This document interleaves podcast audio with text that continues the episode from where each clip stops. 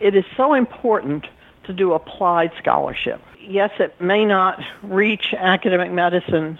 However, there are many practitioners, faculty affairs practitioners around the world that will find such scholarship very useful.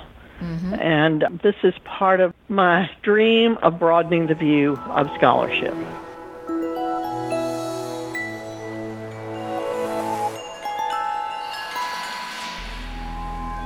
Hi, everybody. Welcome back to the Faculty Factory podcast. You won't believe who we have today Dr. Paige S. Morahan. Yes, you know Dr. Morahan. You've heard her name mentioned. She is the founding director of ELAM, the Executive Leadership in Academic Medicine. This is a very prestigious program that many of us and our colleagues have attended and benefited from uh, the programming and the networking. She's a microbiologist by training and a professor emeritus at Drexel. So let's uh, hear from Dr. Morahan. Hi, Paige. How are you doing today? I'm doing just fine, and I'm delighted to be here. I think podcasts are an innovative new scholarship area, and I've been very interested in broadening the view of scholarship for much of my career. Thank so, you, Paige. Glad so, to be here. thank you. What, would you please tell um, the listening audience a little bit about your background and how you got into faculty affairs and development? okay. Um, kind of first, kind of who am I?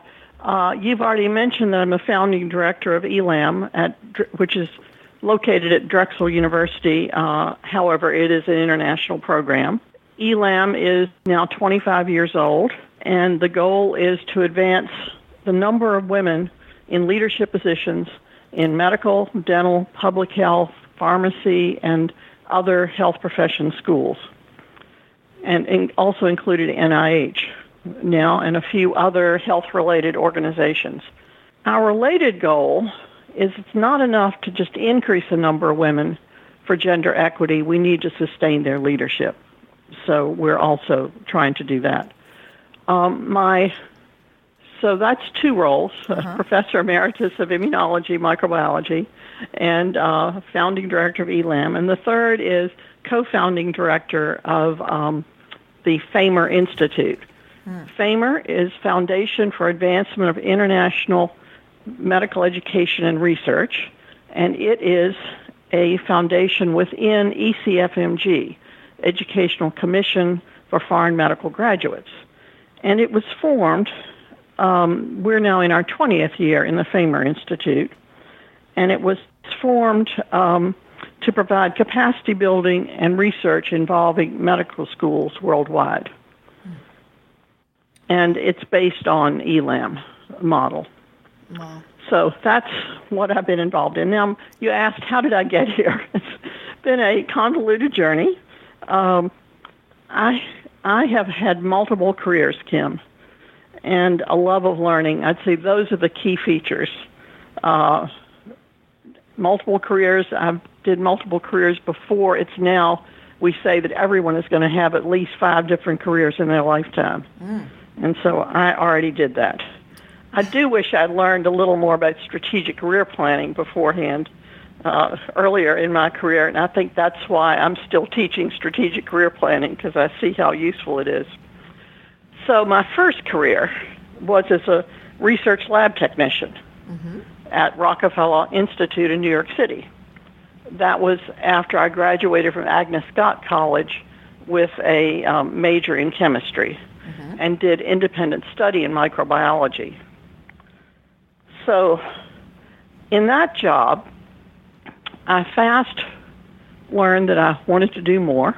So I went to Hunter College part time at night mm-hmm. and was able to do my research on my day job. Took a part of uh, my boss was very kind and you know gave me some mice and so I could do my uh, research um, uh, for my master's there at my laboratory, uh-huh. um, and it was it was microbiology work. And so I completed the master's and realized that didn't mean you could lead a laboratory and decide what was going to be done. So I decided, okay, I need to go on for a PhD. You can see where the love of learning comes in too. Right. And so I started in the microbiology department at Cornell Sloan Kettering, their PhD program. However, my advisor, who was I then had moved over to virology, um, just took the chair after a year, uh, took the chair of microbiology at what became the Medical College of Wisconsin. And so I had the choice, did I move with him or not? And moving would mean I'd have to leave that program and go to Mount Sinai because that was where another virologist in the area was. Bottom line is that um, moved to Milwaukee mm-hmm. and got my PhD with Sid Grossberg. And um, I just had the pleasure of going back and speaking at uh, at MCW um, this October. It was a lot of fun. So that was my first career, research technician while going to graduate school. Okay. Um, the second was the academic route, postdoc and faculty academic ladder. And um, so I think maybe it's because I got my PhD in a medical school uh, or two medical schools that I gravitated towards that career. And this was at Virginia Commonwealth University. Mm-hmm. And so I did the usual teaching, research grants, uh, active in research societies. but in retrospect, an important career element that was not strategic, I just did it, was that I took some graduate courses in education uh, because I felt I needed to know a little more about the science of teaching since I was getting into it. Um, so after about a decade in in that academic life, I been wondering, you know, what's next, and chairs were the next logical thing. So started looking at chairs, and was recruited to be chair of microbiology and immunology at the Medical College of Pennsylvania. Mm-hmm. So that's how I got to this area. So during that decade as chair, I continued to lead research grants. Those were the early days of biologic response modifiers, what's now known as immunotherapy. Um, I continued being active in national societies, um, both scientific and education. Um, for instance, I served on two committees for the National Board of Medical Examiners. Um, and one of my pleasures was being the first woman president of our Society of Microbiology and Immunology chairs. Mm-hmm. Um, another aspect of my career as chair was uh, continuing that unconscious interest in teaching and learning. Um, I held the first, uh, hosted, our school hosted the first national education conference of the chairs of microbiology and immunology and, and, uh, and the directors of their courses. And I was also part of a team that started a program in integrated learning at MCP and that program lasted for over 20 years as a separate track for the first two years. It's mm-hmm. just within about two years ago, it's merged into a new into a new curriculum. So you can see the kind of interest in education followed me through. Um, and then the other was um, important element during those years was that after about seven years as chair, I said, you know, I think I need to learn more about this you know, I've been kind of doing it by the seat of my pants, and and um, so I took three leadership programs, which I wish I had done earlier. Mm-hmm. In retrospect, um, I did the um, double AMC um, short program for chairs and associate deans. Mm-hmm. Um, I also did a week-long program um, from Harvard, their management development MDP program for department chairs um, and that was really useful because it got me out of the medical school to see the broader view. Mm-hmm. And I realized, for instance, at that time that other schools were further ahead than this was now. I took that program in probably 1989, something like that. Medical schools were further behind at that time than other universities and colleges in looking at diversity. And then the third program I did was, which really led to the cha- a major change in my career to the fourth career, was being selected as an American Council on Education fellow, mm-hmm. which again was that broader view of um, universities and colleges and community colleges and historic black colleges and religious colleges uh, across the U.S. So that really catapulted me into my, as I said, my next career. One thing I learned during that AC fellowship was that I really admire people who are in student affairs, and there's no way that I wanted to take that on. However, faculty affairs mm-hmm. I became really intrigued with.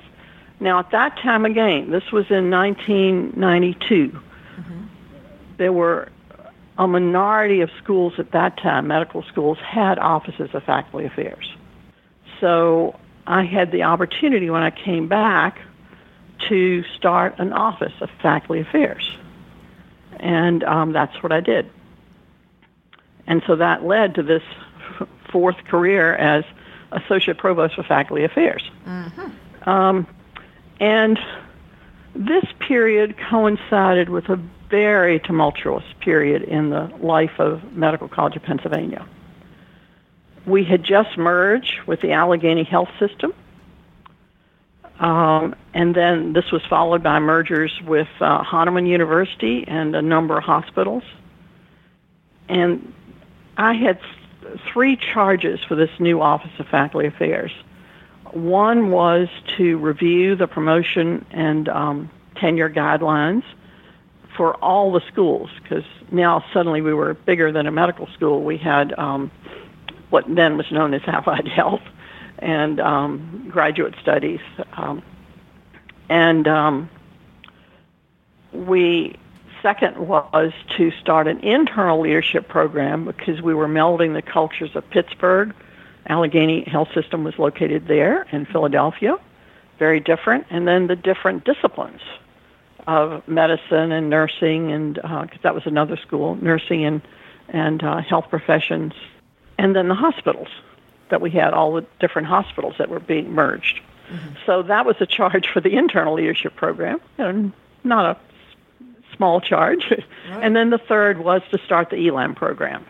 Mm-hmm. The um, previous president, um, who was now Chancellor Walter Cohen, had had that as a dream, along with the um, director of uh, development, Patty Cormier.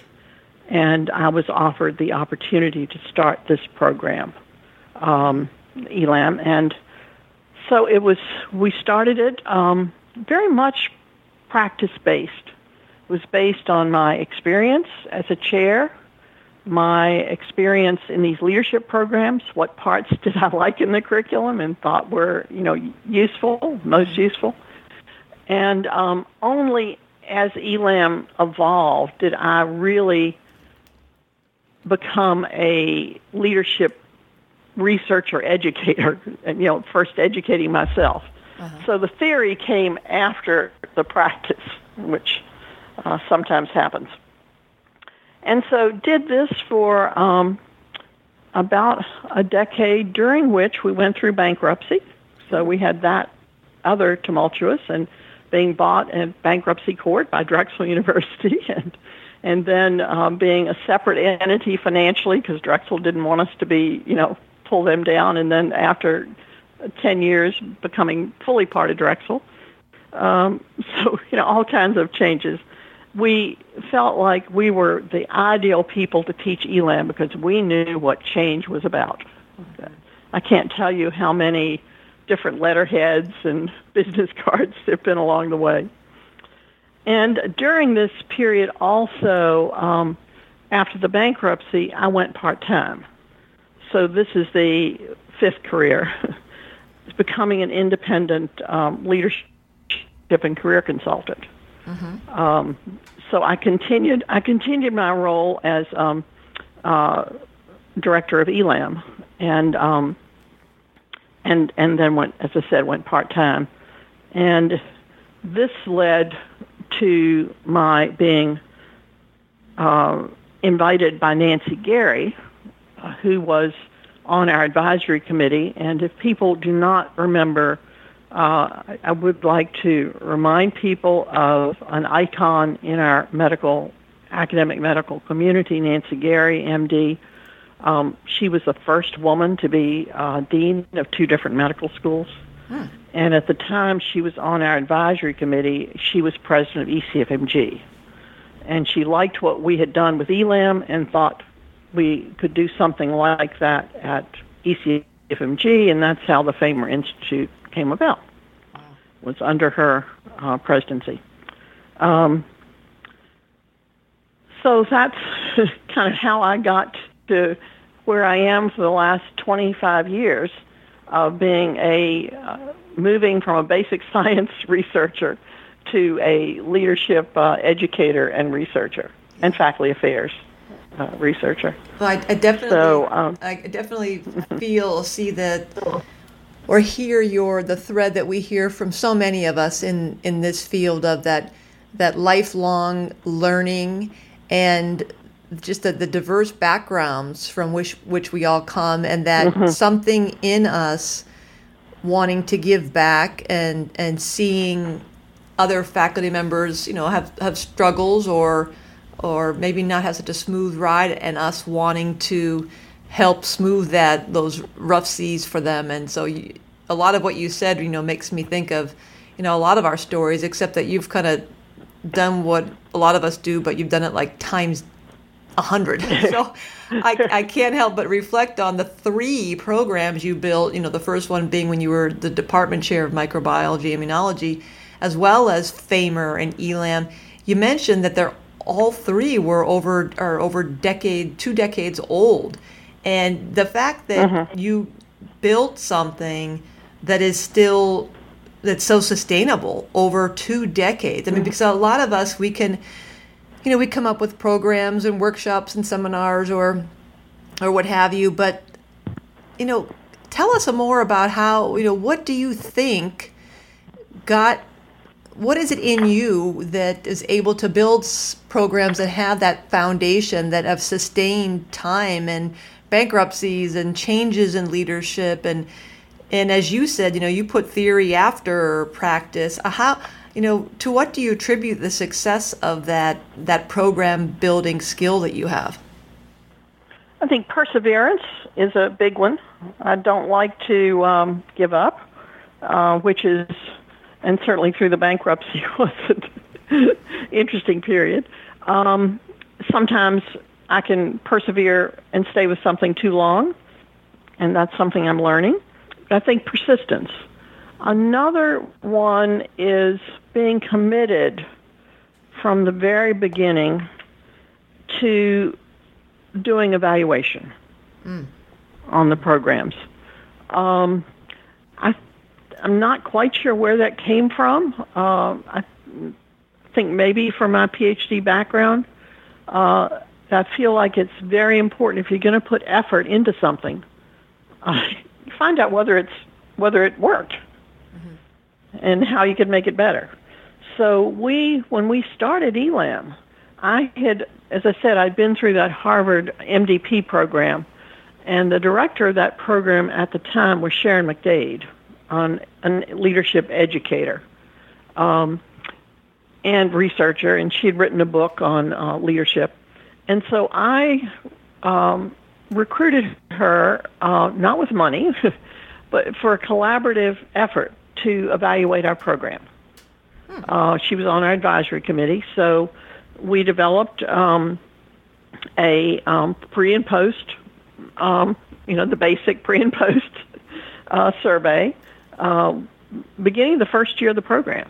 At the end, at, not at the beginning of the program, but at the end, we we had the uh, fellows in the first year take the post uh, post survey, and then we used it the next year and then the next year, and then we wrote a paper about it showing that that the fellows did uh, believe they had learned something.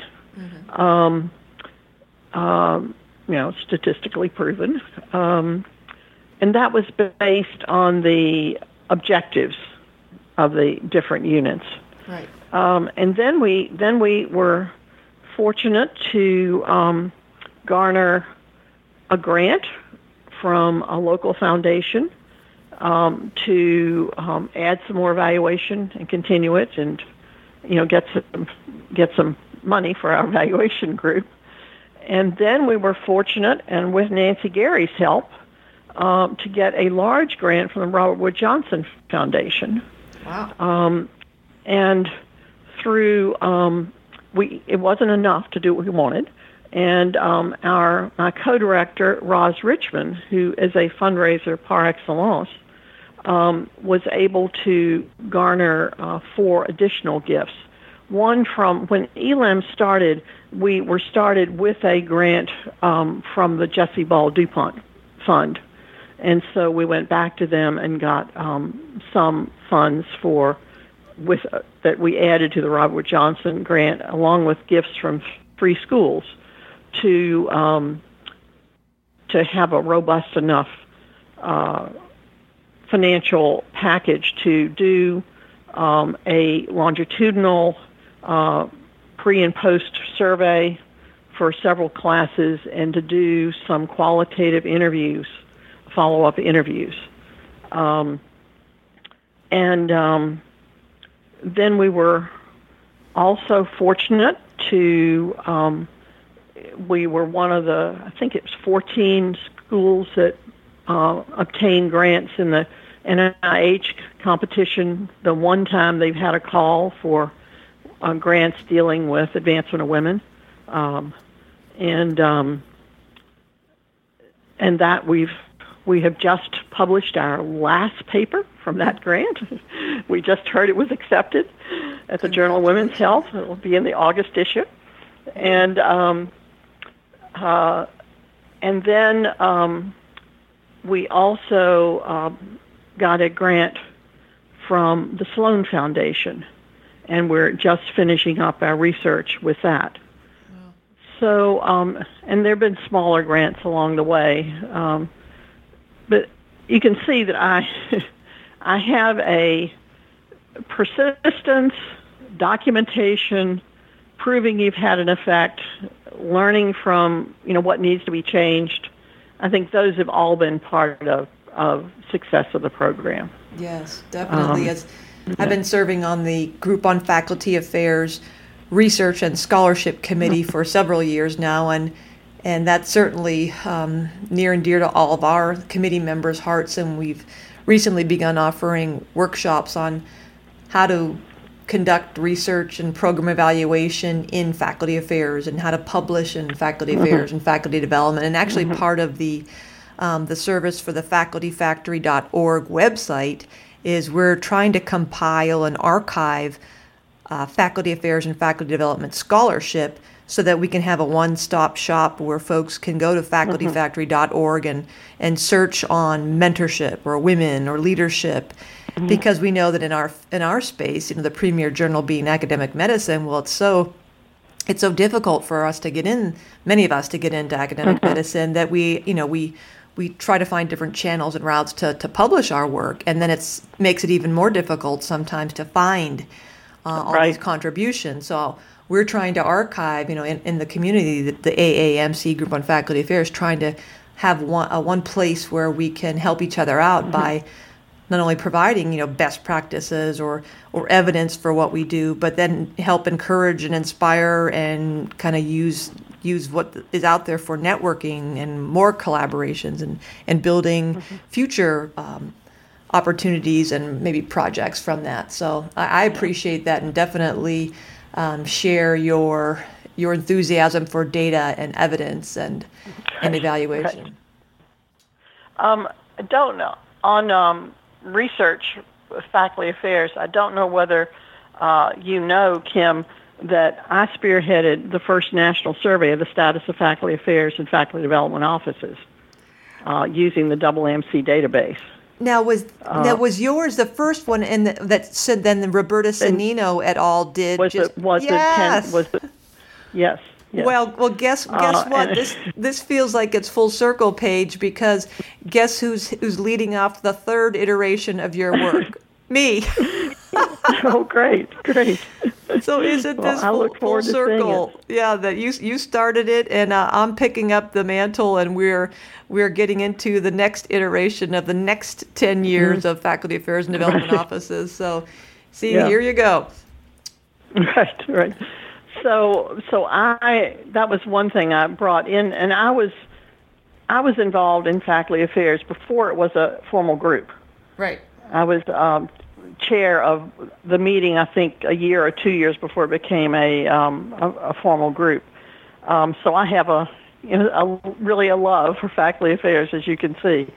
Um, I also uh, was involved with um, early paper on using the logic model mm-hmm. to document the effectiveness of faculty affairs offices.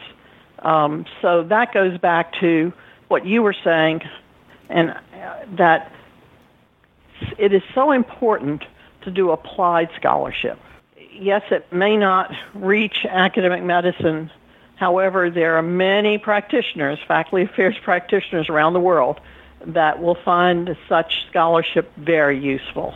Mm-hmm. And this is part of my dream of broadening the view of scholarship is, you know, if you're going to do something, make it be uh, a scholarly project and uh, and publish it so that it's useful for the for the community. That's right. That's right because yeah. you know we spend so much time thinking about and, and brainstorming and, and coming up with these programs and investing in tools and materials and the recruitment and the time and the space and the administrative effort. And if we were to just kind of t- pause for a moment and think, okay, and have that that be a question all the time and how are we going to measure this? And how are we going to measure this? And how are we going to know we're making a difference? And how might we make an impact? And who cares? And who needs to be on our team mm-hmm. to support this that is mm-hmm. just that moment there of doing something I think really lends credibility and certainly you mm-hmm. you're building three programs that now are still in existence after two decades uh, mm-hmm. demonstrates that something built on solid ground has more staying power versus you know just whipping something together and maybe not looking at it carefully and changing things and mm-hmm. Drastically every year such that you can't really measure um, right any impact. It, it requires some amount of thought and and some mm-hmm. amount of familiarity with a program evaluation constructs, or as you mentioned, logic models. Mm-hmm. And and if we don't mm-hmm. have those that expertise, there are many of us in the community who do. And so it, it you know, we're such a tight group right. in the AAMC group on faculty affairs. It wouldn't take much. Um, something simple as, as an inquiry on the G, the GFA listserv saying, starting a new program, you know, you know, calling all program evaluators who mm-hmm. wants to be involved in this, and I'm sure they're, you know, we're a very generous right. group. Right. You're correct, Kim. It is a different set of research skills. Right. Um, you know, I came out of the world where I did not know there was another research design other than randomized experimental. You know, I worked with mice or cell culture. Mm-hmm. you know, nice control or more controlled situations. That's and so I had to move from the laboratory controlled randomized experimental research to the messy arena of research with human subjects and mixed methods. Mm-hmm. And mm-hmm. I have to say, having been in both worlds, I, sh- I shudder at my early days as a microbiology chair when I said, you know, let's just do a survey. We can right. do a survey, whip it out and whip it out in half a day and send it to people. Yeah. And I now realize that survey design is just Science. as precise as right. doing a molecular biology protocol. You're right. You're right. Um, however, unfortunately, many of the experimental researchers do not realize that. They yes. don't realize they have a bias against qualitative research. Yes. So, at any rate, that's that's.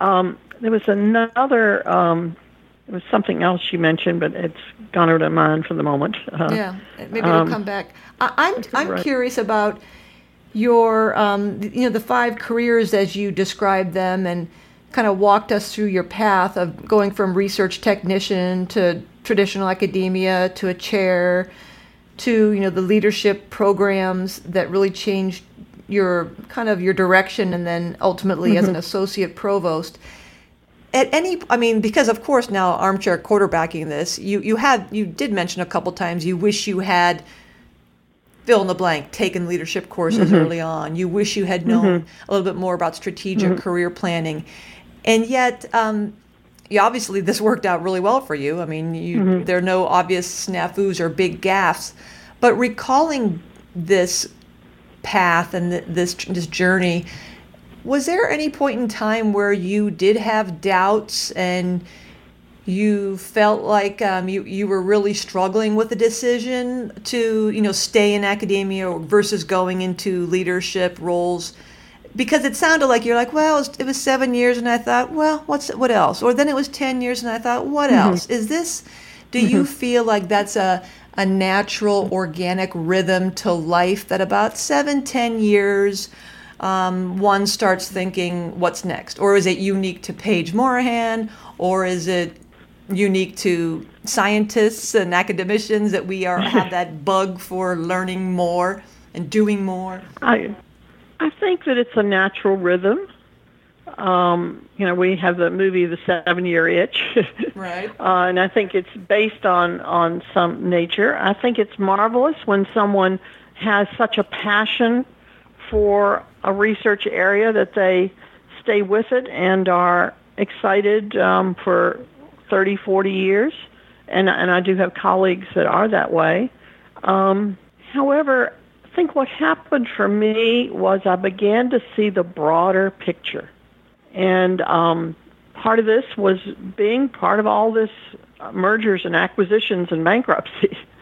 And I saw how context and the environment affect what you can do. Hmm. And um, so I, I found myself reading.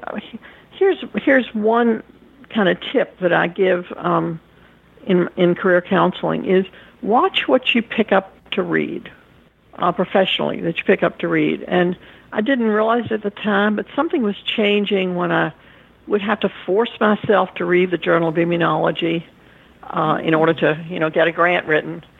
However, I would pick up the um, the New England Journal every week, or the uh, began picking up the Harvard Business Review and the Chronicle of Higher Education so that I was beginning to to see the world more broadly. Hmm. And um, I think that's a general fact as one gets matures and goes through phases of life. So, so um, may I um, interrupt? So you're saying that mm-hmm. um, this is interesting. You said that watch what you pick up to read.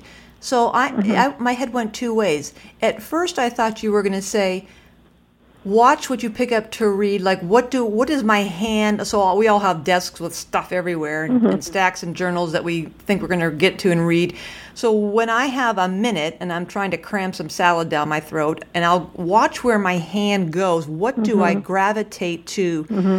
because i want to versus i have to mm-hmm. but then you mm-hmm. said um, something that made me think oh wait a minute does she mean watch what i read and how I experience that reading. So there are, like you said, some mm-hmm. things in my I'm in the gerontology field where I look through my journals of gerontology, the gerontologist, the gerontologist, and I and I read through things. And yet, inevitably, like you, when I pick up academic medicine, the Journal of Faculty Development, and Harvard Business Review, I, you know, kind of tear through it, and I'm I'm hungry and I'm thirsty, and I mm-hmm. my, my, eyes mm-hmm. are get I can feel my eyes get big, and I just want to read it really fast, and I'm just mm-hmm. thirsty for that. So is I think you maybe you mean both of those that um, that you're, I mean, you're mean telling both, yourself yeah. something when you mm-hmm. like okay Kim stop look at you just got all excited when you started reading those, and you're right. like yawn with something else. the magazine that does that for me now is Change magazine you may never heard of, but I encourage encourage faculty affairs people to put it in their list. It's a magazine about higher ed, broad magazine, and it quite often has uh, faculty development, faculty affairs type articles in it. I've never heard of it. Change. Who? do you know what regularity it comes out of? Who publishes it? Uh, like six times a year. Um, let's see. Wait a minute. Let it's me not change management, right? No. No, no, no. It's it's called change. change. it it was it's a the legacy of um, a group on faculty uh, uh, that was in existence when I first became associate provost, and that organization went out of business, but this magazine still persists. Huh. I'm trying to see whether I've got one in my reading. Doesn't look like I do, which shows I'm I'm keeping up to date with it. I'll definitely have to uh, look it up. We'll all have to look up change, and maybe you'll come across it as we're chatting here. Yeah, I have one other place I'm looking, but I'm pretty sure I've got got one in. Yes. Oh, great. Change, the magazine of higher learning. And for instance, um, th- this was the November December issue in 2019. And the one that really struck me um, was uh, hashtag pedagogies, mm-hmm. improving literacy and course relevance through social media meta- metaphors. And this uh, history professor used um, um, Instagram. Ah. And it's it's really remarkable what he was able to do. And uh, and then there's another the art of designing a curriculum optimized for learning transfer. Um, looking below the surface to close achievement gaps and improve career readiness skills. Wow. Yeah. And and then another one looking at evaluation, common data, unconscious use uncommon use. Dining hall meal swipes predict retention and graduation. Oh, geez. so, you know, there's there's always something fascinating in it, and like you know, that made me think about: are there markers like that exactly. to use for faculty? Exactly. Yeah, right. I, I think so. so I encourage you. change the magazine of higher learning. I, I wish we had the luxury of resources at our, at our institutions to host us to do sabbaticals in other industries because I'm the same way mm-hmm. with reading anything, you know, HBR, Harvard Business Review, and anything mm-hmm. in business, entrepreneur. I love these because I always feel like they're, you know, leap years ahead of our thinking. Mm-hmm. And inevitably, every yeah. article I read, I'm like, oh my gosh, you know, we could, if you just pop in faculty this. development, yeah. or mm-hmm. we could really, you know, mm-hmm. crosswalk that. Exactly. And so it's it's so exciting to just right. step out of our comfort zones and go to see how, how is everybody else doing this kind of stuff. To finish up with change, since I've got it in front of me now, it's the the editorial home of change is CHEA, the Council for Higher Education Accreditation.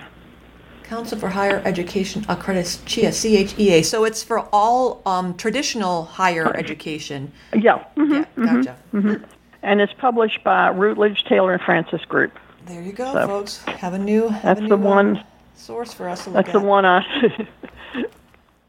now we we talked to you know Nancy again Nancy Spector back in I think it was oh gosh I think I talked to her back in the spring and um, executive director of of ELAM and she she said of you you know, Page always says you need to do leadership training at every stage of your career. And mm-hmm. I can't help but notice that that's just been your mantra throughout every stage of your career because mm-hmm. everything you talked about, you talked about how you sought out more training. Mm-hmm. When you're a postdoc, mm-hmm. you purposely sought out, I want to learn more about education. And mm-hmm. when you were the chair, you're, I want to learn more about leadership. So, and then the ACE fellowship, so on and on and on. And and what what advice would you give to um, folks just now starting off in faculty affairs or development, or even faculty members who might be listening to this and mm-hmm. think, well, that's nice that, that you have that curiosity, but in academic medicine has changed, and we, we don't have time for this, and these things take mm-hmm. time and and resources and money, and I'm too busy taking care of patients and charting an epic and writing grants and writing papers, and right. this is just pie in the sky. It's undoable. What what are your thoughts on that kind of a retort? Um, I think if you don't get out of your your rut, you're going to stay there, mm-hmm. and you may be at risk when a new owner comes or whatever because you don't know the broader picture. So I think there's a risk in doing that that you have to take some time to uh, learn the skills uh, that are you know, not microbiology, how to grow cell culture, mm-hmm. um, to uh, know the know how to network. I did not know how to network effectively. Uh, I now teach, you know, introverts how how they can network. and and make it you know make it doable. So there definitely are skills, and you know these soft skills are important. We are unfortunately acculturated, Kim, that they're not important, uh, and that's one of the um, I think one of the deficits of our culture in academic medicine. So I would say these days it is so easy to at least get the broad knowledge. Uh, you've got podcasts, you've got YouTube, um, you know, all over. As far and nothing can replace face-to-face developing trust-based relationships with people, mm. and that that requires face-to-face. Now you can maintain it once you develop it. You can maintain it long distance. Mm-hmm. I am part of a group that did some training called organizational training uh, in the early 90s. There were um, there are now six of us in the group from Canada and the U.S. We meet weekly by phone. Weekly. We we didn't when initially when it was not as easy to do phone calls the way it is now we did uh, i would set up because i was in a medical school and had you know could set up a conference call and we met like every six weeks um, and we have only seen each other face to face two times huh. since 93 oh my gosh but i can i can tell you it is a very close community yeah. so spend the time to develop trust and then then you can keep it, and you can get booster shots by seeing people. um, uh, however, these days, you know, with um, FaceTime and uh, Zoom and Skype, uh, one can have almost the same type of thing. Not quite, but almost. So, so I think it's imperative. Let me give you another example. Um, in the early days of being associate provost and leader of ELAM, um, I would get annoyed. Remember, we were in this tumultuous environment. We would have, you know, deans come and go, and provosts come and go, and presidents come and go. Mm. And so each one that came, I would have to spend time mm-hmm. educating them. Yes. Why is it important to support ELAM? And I would be, be annoyed. I just want to do my job. And I finally had a, a um, you know, a mindset shift that that was part of my job. That a good 10 to 20 percent part of my job was educating the new regime. Mm. Wow. And so I just, so I had to accept that. Uh, that's part of the job, just like you know writing a a um, human subjects protocol. You may not want to do it, and you have to do it. And so that really helped me. And I think that mindset um, shift needs to happen in early careers. That it is important to uh, spend some time educating yourself in the leadership and managerial skills that you need to get your job done and to develop the network and to spend a little time reflecting is this what I want to do for the next 20 years? How do I want to contribute to the world? Yeah. Well, that that's I think what you're talking about, and is this strategic career planning that you mm-hmm. are now expert at, and spend right. some time in your consulting practice, and and what you just said is resonates with me perfectly because I too, as an associate dean at Hopkins, we have senior associate deans and the vice dean and although our vice dean, Dr. Janice Clements, has been around um, for, oh gosh, I think over 30 years, mm-hmm. uh, in, in mm-hmm. her vice dean role, not that long, obviously, but the senior associate deans who've been at Hopkins, you know, 25, also 30 years, and rotate through those leadership positions, I too was getting all harumphy that, oh, here we go. Now there's going to be another mm-hmm. senior associate dean for faculty mm-hmm. development, and I have to inform him or her this is how the Office of Faculty Development runs. This is what we do. And part of me was getting a little resentful of like, like you said, I felt like I'm too busy. Shouldn't they just kind of say, you know, and Kim, you know, runs the day to day of the Office of Faculty Development. She's good, you know, you know, she'll let you know what's going on when you need to know something and just basically like get out of the way.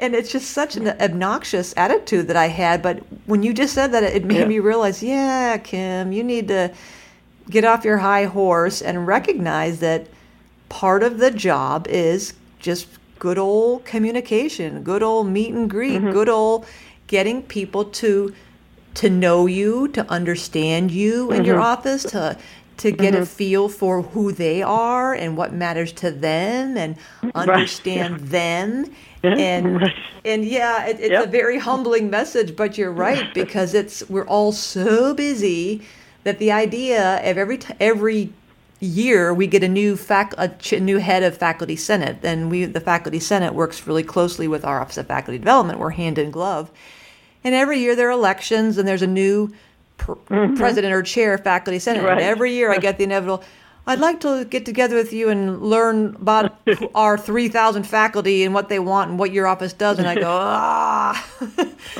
but no, you're exactly view it, right. View it as a view it as a, a term I coined about the third year in ELAM: graceful self promotion.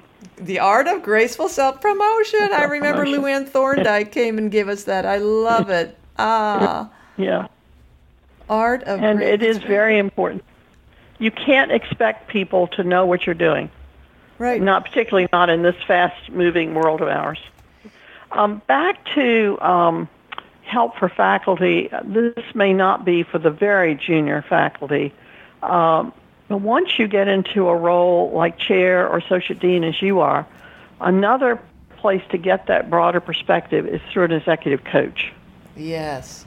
And and we we really encourage an ELAM for any woman going to a leadership position to negotiate an executive coach as part of the package. Yeah. Because that can give you give you that external um, perspective mm-hmm. that you need. And I I am pleased. One of the things I'm pleased about is that we help start executive coaching as a as a useful modality in academic health centers. Uh, it was maybe within five years of forming ELAM, a number of the faculty, we got together and we uh, wrote a letter, uh, drafted a letter, and put together bios of all of us and sent it to all the deans, mm.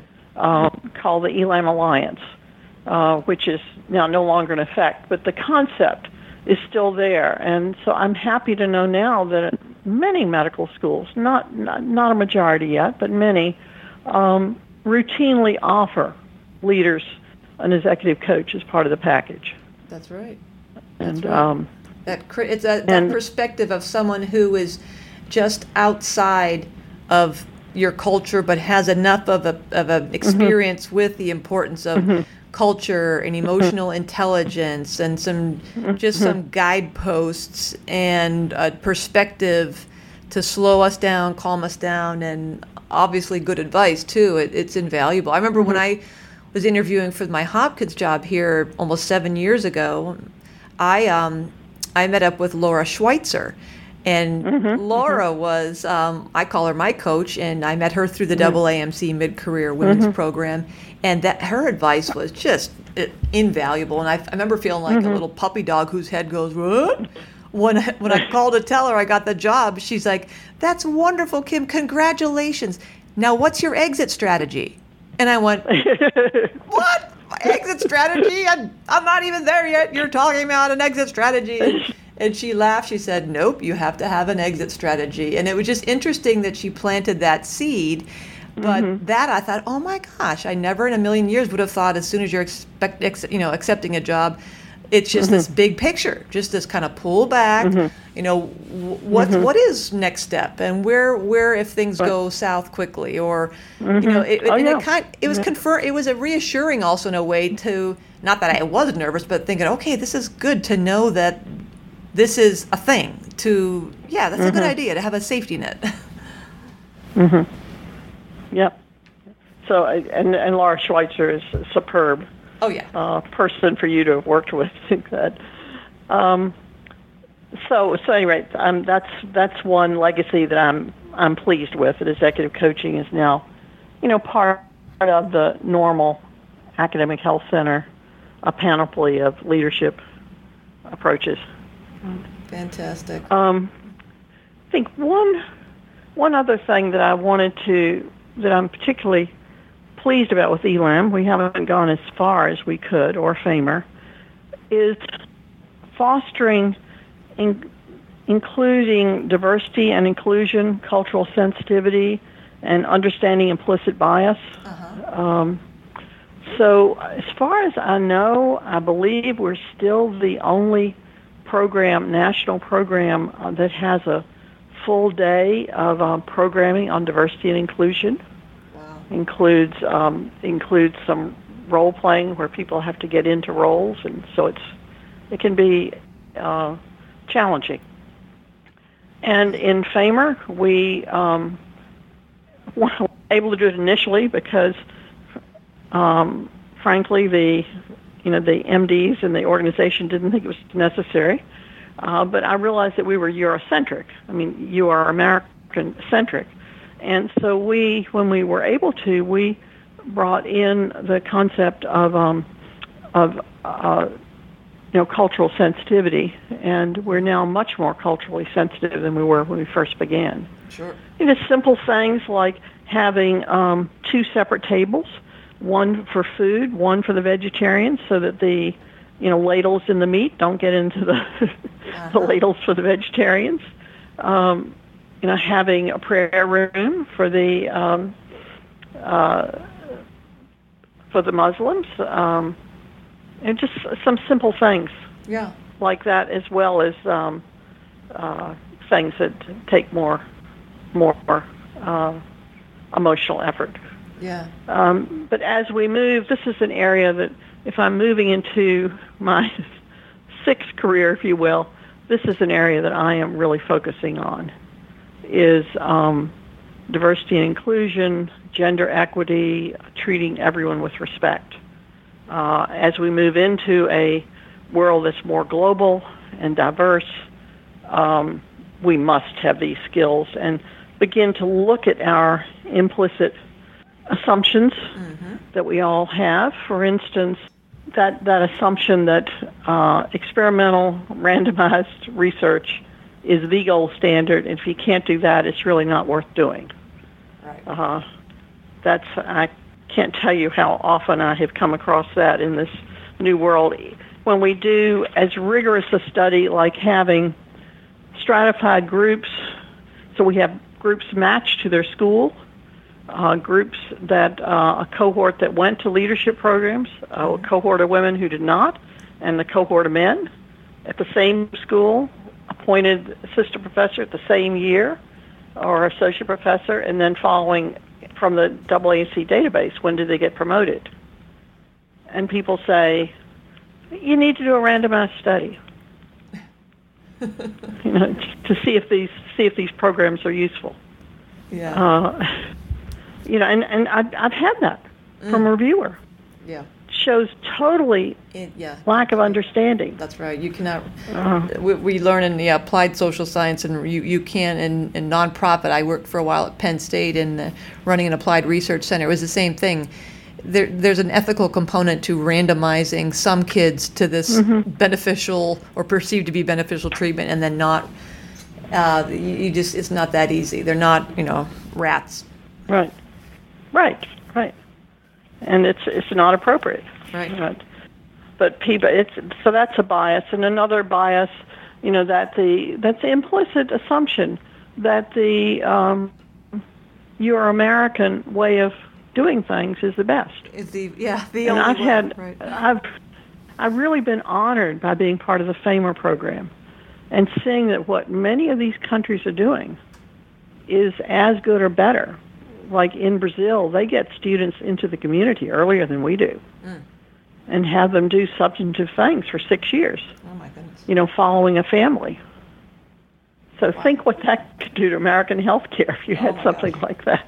Wow. um, and um, so, um, and then of course, uh, teaching learning methods. We still have the implicit assumption, those of us that grew up in the day of lectures, that you know lectures are really the best, and and it's a whole other world to learn uh, interactive teaching methods that you know and to show they're effective, and to be willing to willing to to take those risks and try. And that's why I'm delighted to be on a podcast as an example of something like that. I think what the final thing I wanted to say, Kim, is something you probably don't know, is that I'm I've combined my artistic photographic interest with my career. Wherever I can, and uh, that's also going to be part of my sixth career. I have a photo show, local photo show that's going to open on March 20th. So oh I started the way I've incorporated this, and Roberta Sonnino would, and I have thought about writing a column on this is I created a series of electronic cards, which are my images with writing on them, um, to send for congratulations or happy birthday because you cannot send something snail mail to Uganda and expect it to get there uh. in any decent time. So, you know, I had to do that. And then I've um, created uh, an annual, annual um, calendar, pages, pages around the world, hmm. that I create that, um, and the and the profits go to help support FAIMER. Oh so, my gosh, pages, pages around the world. I love it. Jeez, does your creativity have no bounds? this, this. Well, if you have a name like this, you make make use of it. well, yeah, uh, of course, I love it, and you know, folks, this is a good example for what happens when you give a scientist a mouse. Look at what she did. Her mentor gave her a mouse and set her on her way, and now all these years later, look at what she's done. So I love your story. I learned a lot from you, and I love the idea of you, um, your artistic bend and your creativity. And I just think this is wonderful, and I really appreciate you sharing your time and um, encouraging and inspiring us in the faculty affairs and faculty development community. Folks, you've been listening to Dr. Page Morahan, the founding director of ELAM, Executive Leadership in Academic Medicine. You can find out more about her on the facultyfactory.org website, and her email address is pm36 at drexel.edu. And she is a consultant and um, can give you lots of advice on all the things we've talked about today. So, Page, any parting thoughts? or words or anything to to our family out there? No, no. I think that the three final messages are create applied scholarship out of your faculty affairs and faculty development work, and evaluate your program, and become aware of your implicit assumptions.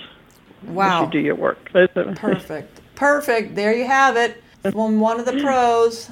Thanks for tuning in to Faculty Factory Podcast. The mission of the Faculty Factory is to build and support a community of leaders in faculty development who share tools, resources, wisdom, and encouragement in service to our faculty members, schools, and institutions. We encourage you to go to facultyfactory.org to find out more, get in touch with me, ask me any questions. Maybe you want to be interviewed on the podcast. Thanks for tuning in to Faculty Factory Podcast. We'll see you next time. The Faculty Factory podcast and website is sponsored by the Johns Hopkins University School of Medicine Office of Faculty. For more information, visit facultyfactory.org.